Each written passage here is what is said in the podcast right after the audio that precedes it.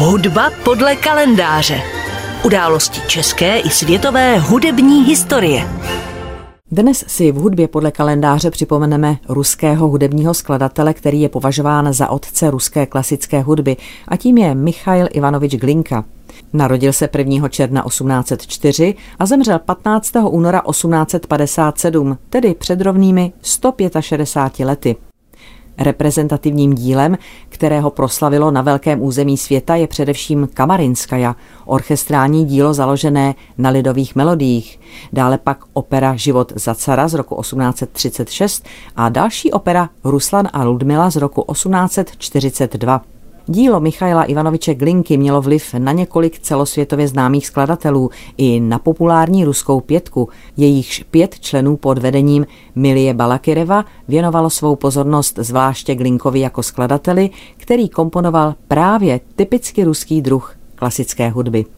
Glinka se narodil ve vesnici Novospaskoje nedaleko řeky Desny v ruském Smolensku, a to do bohaté rodiny vysloužilého armádního kapitána.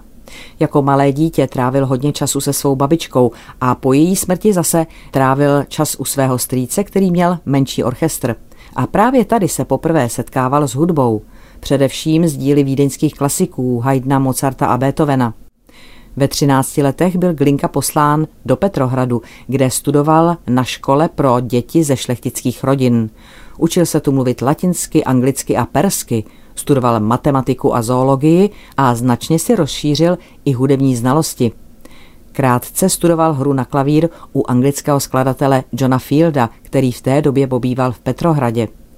Následně ho hře na klavír učil Karl Mayer a asi od této doby začal Glinka také skládat svá první díla.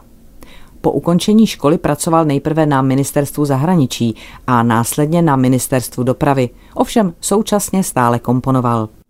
V roce 1830 se na doporučení lékaře Glinka rozhodl cestovat do Itálie, kde se na nějaký čas usadil v Miláně. Během tříletého pobytu se tu setkal s mnoha slavnými osobnostmi, včetně Mendelssohna a Berlioze.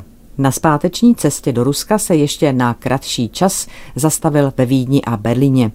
Když se však dozvěděl o smrti svého otce, opustil v roce 1836 Berlín a vrátil se do své rodné vesnice Novospaskoje. Jeho první velkou operou, která vznikala právě v tomto období, je už zmiňovaný život pro cara. Dílo se původně jmenovalo Ivan Susanin, ale sám Glinka ho později přejmenoval.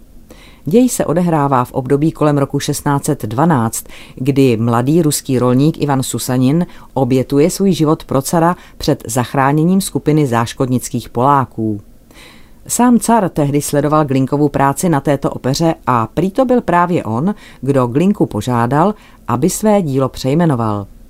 Opera sklidila velký úspěch už při premiéře, která se konala 9.